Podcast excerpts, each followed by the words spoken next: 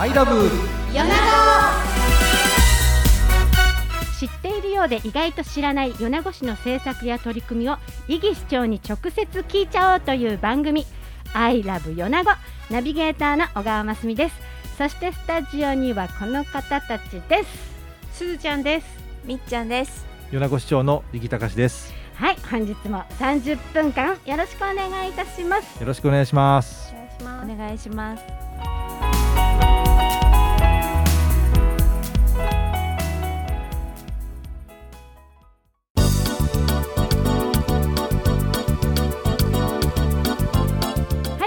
回は海家温泉の活性化についてお聞きしていきたいと思いますまずは年度始まりでございます、そうですね もう年度末年度末から年度初めにかけてですね、やっぱり市役所っていうところは本当にこうバタバタとですねお疲れ様でございますあの終わりとそして初めをしっかりやるためにいろいろ準備をしたりししていますね。はい。大忙しの中、そうです収録というね。ところなんですね。ありがとうございます。はええとんでもないです。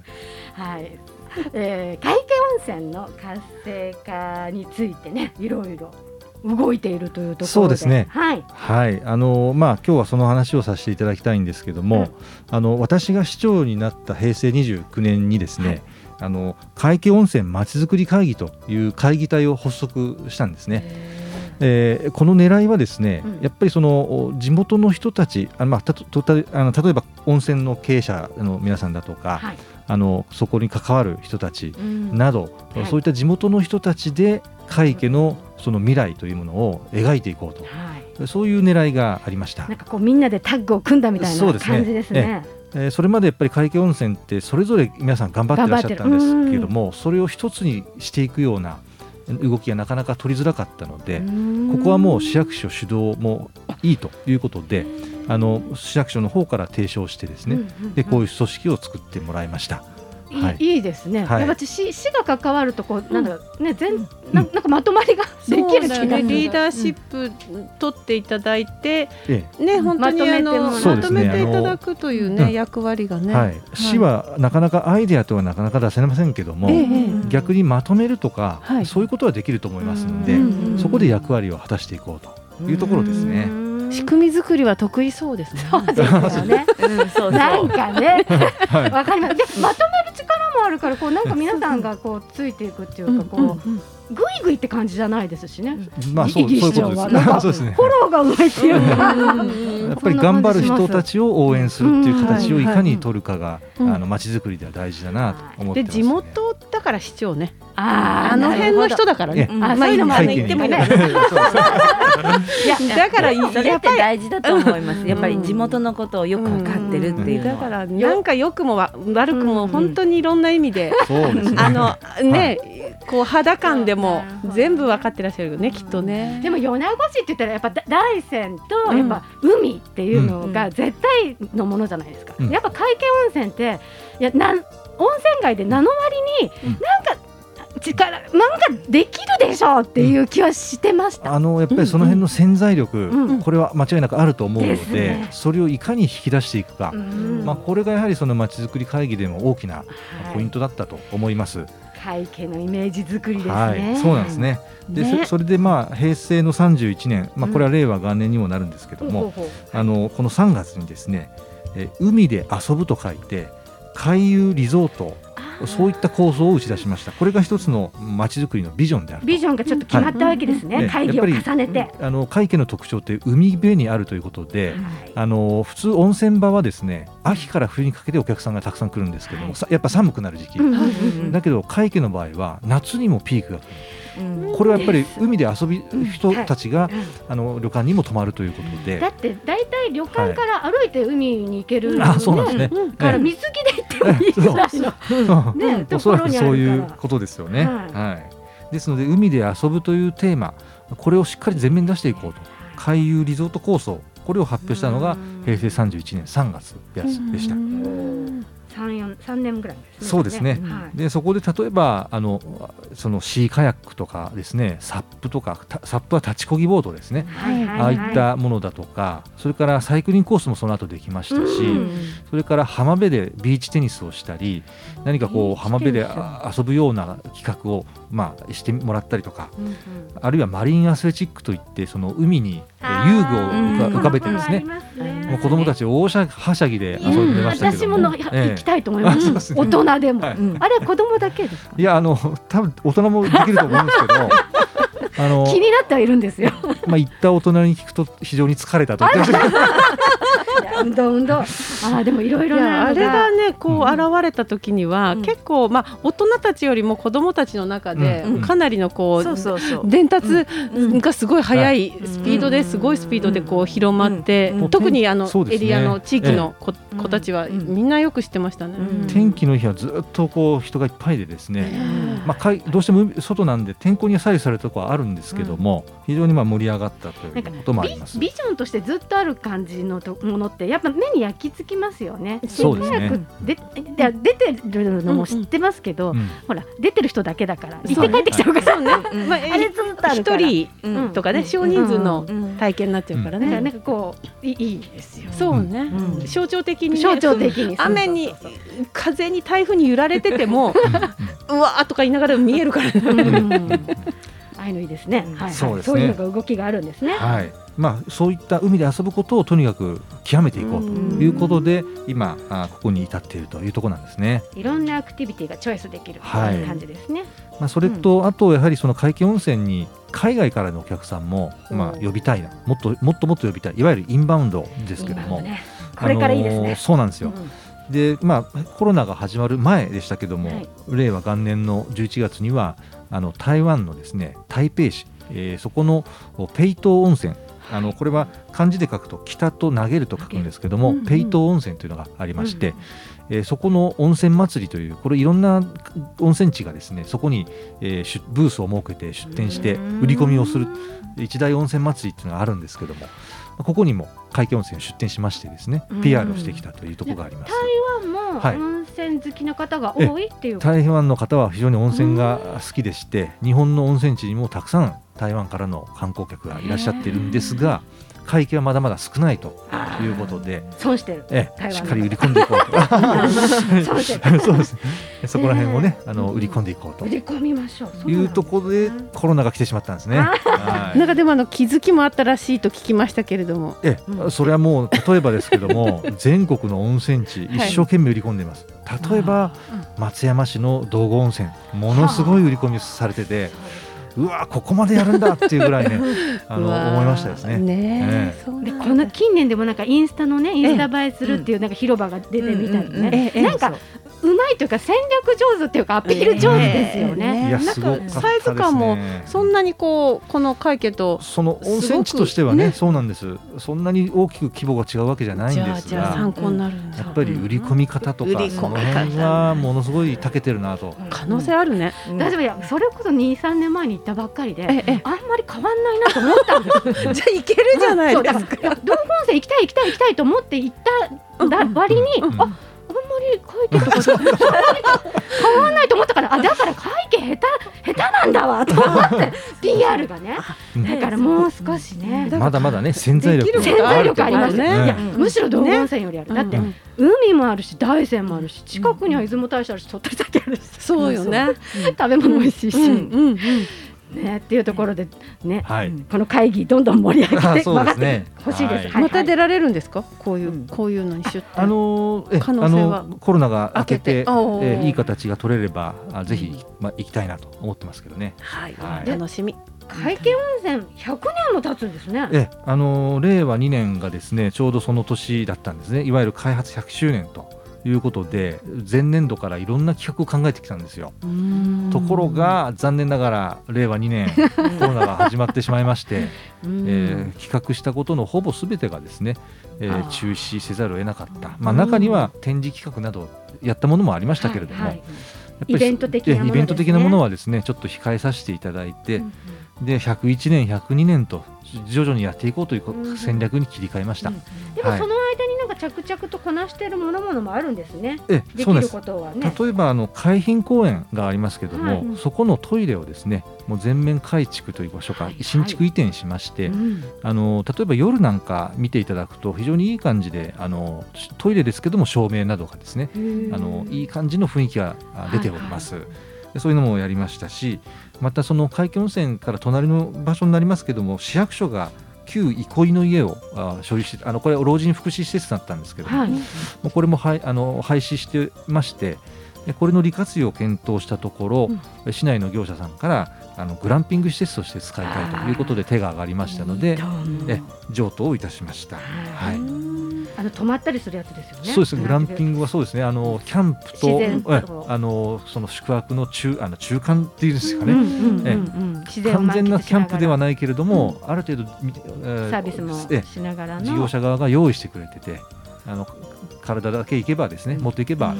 キャンプ的なものが楽しめるという非常に人気の高い。ですよね。近え年注目のグはい。ランピング施設。はいまあ、そういうのとか、はい。あとはあの公園の利活用ですね。やはりあの公園をもっともっとこう盛り上げるために使っていこうと。あそこいい場所がめちゃくちゃいいですよね。もう海辺でね、海天気のいい時なんか本当にこううん雰囲気が良くて、浜公園うんね、あの人が集まりやすい場所でもありますのでね。ね。はい。利活用ねいろいろ検討してるんですね。そうです。はい。実際にこうじあの試しのあのイベント開いたりとか、はい。もう開くたびにすごくお客さん来るんで、うん。やっぱりこれポテンシャルがあるなとはい。思ってます。はい。はい。っていうところでこの辺で曲に行きたいと思うんですが今日はイギ市長、あの何4を月ということでですね、なんか4 4月にちなんだ歌ないかなと思ったんですけども、稲垣潤一さんで「はい。エイプリル」という曲がありましたので、それをお願いしたいと思います。はいどうぞ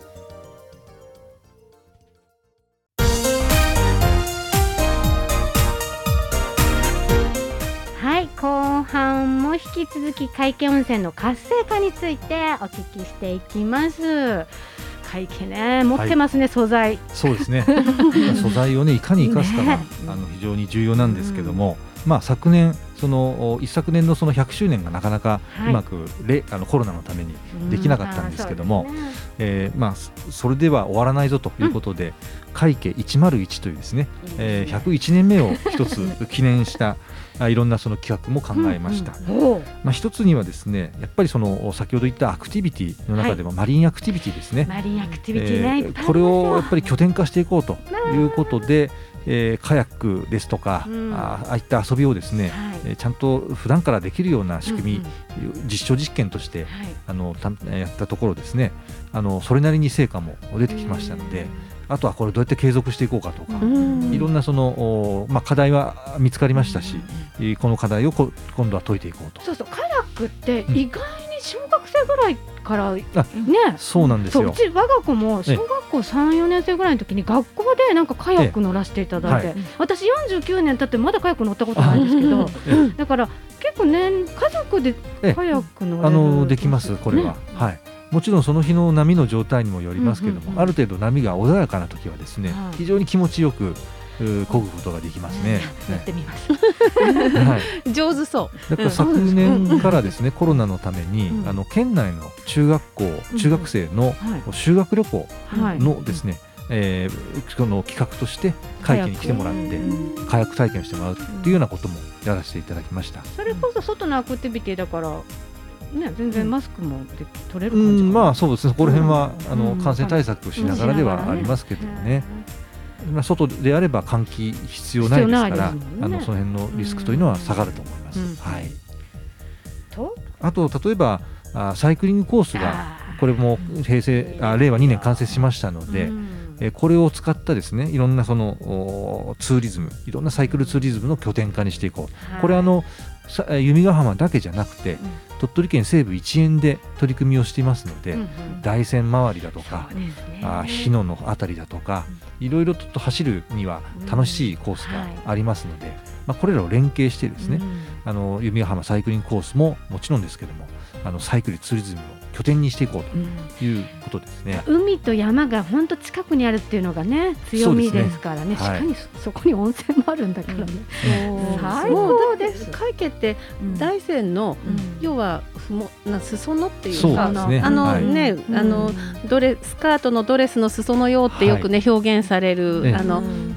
ちょうどね詩人の方がいます なので本当にこう大山のなんていうか続きにはい。うん。あのもうねそうなんですね。あのあるえ海ですあもんね。の境港方面から見ると、ん。弓ヶ浜半島の湖が描いている、はい。その、きまあ、ね九まさに九品ですね、うん。そことその先にある大山というね、そういう風景が見えて両方からいいですよね。非常にそのいい風景、ね。境港からもいいし大山からもね弓ヶ浜半島がそうそうそう。だからつながり感が、うん。あのこう別々じゃなくて本当にこう地続きでつながってるっていう感じがもうね見事ですよね。ん。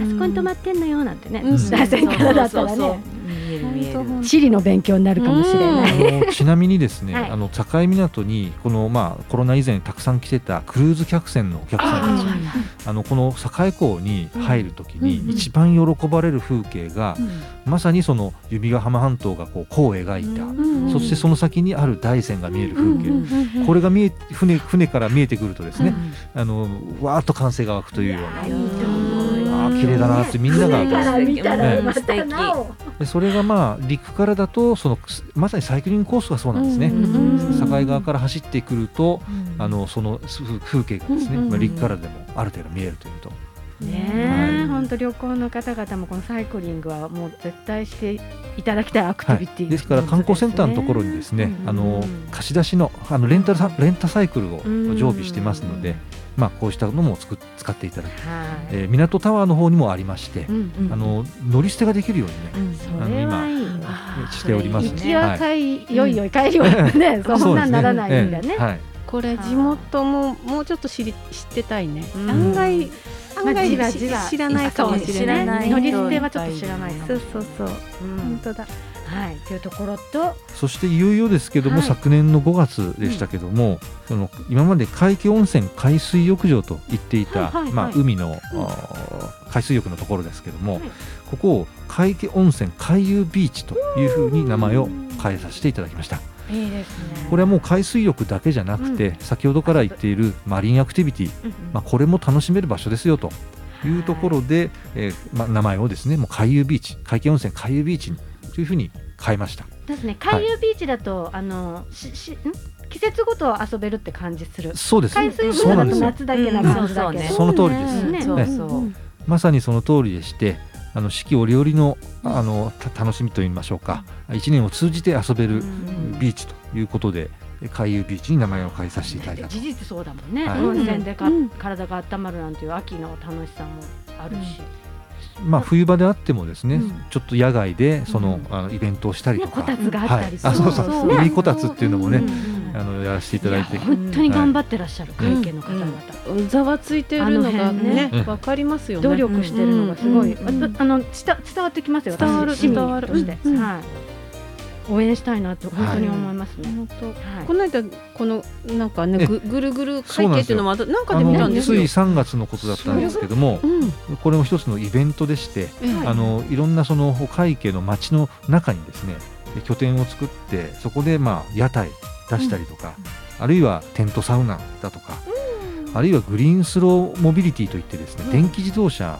のゆっくり走れるやつうん。を、まあ、実証実験で走らせて、えーどれぐらいの方が使っていただくかなといったら結構もう順番待ちができるぐらいですね、あの使っていただいたと。え電気自動車ってなん二人乗りぐらいですか？いやえーっとねひろ6、7人あ結構乗れるしねなんかねテンテントがねある程度上にあって乗れますもうちょっと乗れるかな。外国海外のほらはいなんかねうんわかる？うんうん周りがねうんあの何もないやつよ。あうんのかカバーがないはいの車はい、のね。はい、うんそうですね。それをぐるっと回るええ感途中下車もできるんですかそういうそういうことですね。いやたはい。めっちゃいいですねまあそれをちょっと実証実験したところですね。あの結構なお客さんが乗っていただいたとうんいうことがありました。はい。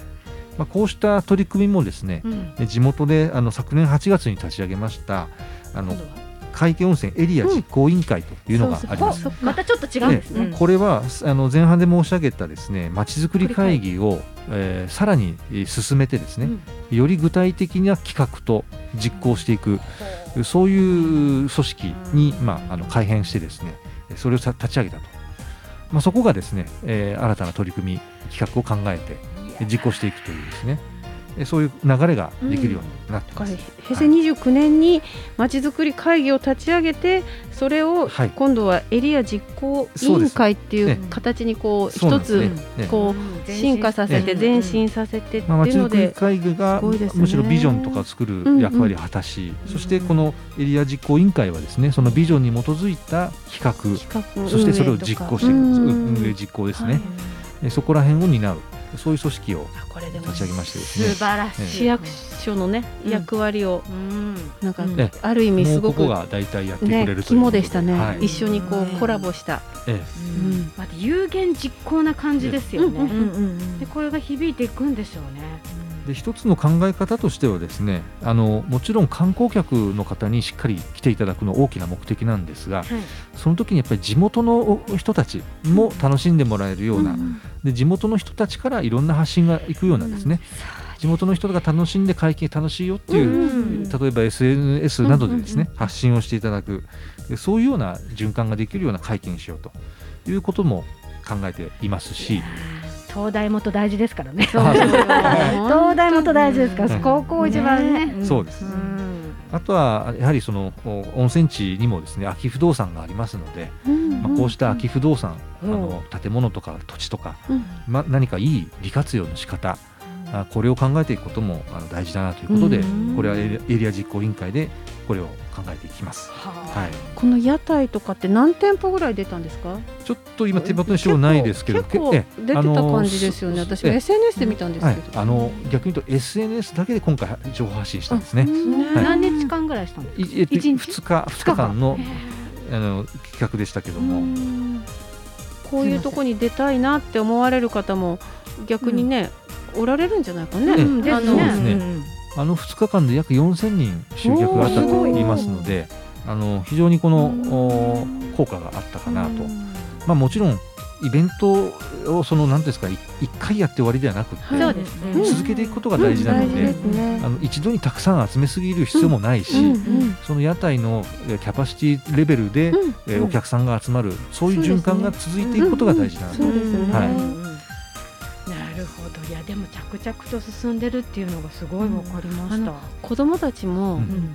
今お祭りとかも本当に減っちゃっててそうですね、ね、はい。だからこういう屋台とかね、はい。なんかそういう本当わかりやすいの大事。うん。そうそうすると子供たちお母さんが子供連れていくもうん。喜ぶし、うん。もう小中ぐらいになるとうん。自転車で、もう必死で、あの会家までうん。来て、か会家を味わうっていうのをね、うん。本当に小さい時から小中高通して、お祭りのようにあそこに来るっていう習慣ができるとうん。愛着も湧くし、うん。ねなんかすごくいい。うん。きっかけになりそうですね。というところで今日は今回は会計温泉の活性化についてたっぷり本当になんか未未来が明るいなっていうのをね感じたところでございます。で毎回のことですが質問コーナーでございます。年度が新しくなりまして大体何年かな、まあ小学校中学校とかだったらなんか文具を新しくするかなと思うんですよ。はい。あー。でいやその頃の思い出じゃなくて例えばはい。文具関係ではい。こだわりのあるものとか、はいあと例えば0.5じゃなくて0.7の芯が好きだとあかー逆に万年筆でこれ何年も使ってますよみたいななんかありますか？ありますね。もう文具はこだわってます、やだおはい。聞きたい。まあボールペンもそうですし、万年筆も持ってますし、あのやっぱり書く書くことでなんか頭が活性化するような気がしまして。あじゃあ意識的に書いてます意識的に手で書くうことはしてますので、その時に、えーペンがさらさら書けるものをうん。やっぱり選びますね、はい。ここだわりの一品まで聞けます？こだわりの一品ですか？万やっぱ万年筆はあの何年も数本数本所有してましてはい。はい。万年筆 なんかむ難しい気がして。うまく使いこなせるとうーんその難しさがいいのかな？な？っていうところですね。ということで、うんはい、というところでございました。イギ市長、えー、すずちゃん、みちゃん、ありがとうございました。ではまた次回。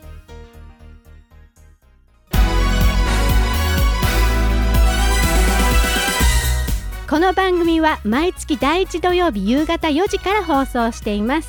聞き逃しちゃったという方、この時間にはどうしても聞けないという方にはいつでもどこでも聞けるポッドキャストで番組を公開しています。過去に放送されたものも聞いていただくことができますのでそちらもチェックしてみてください。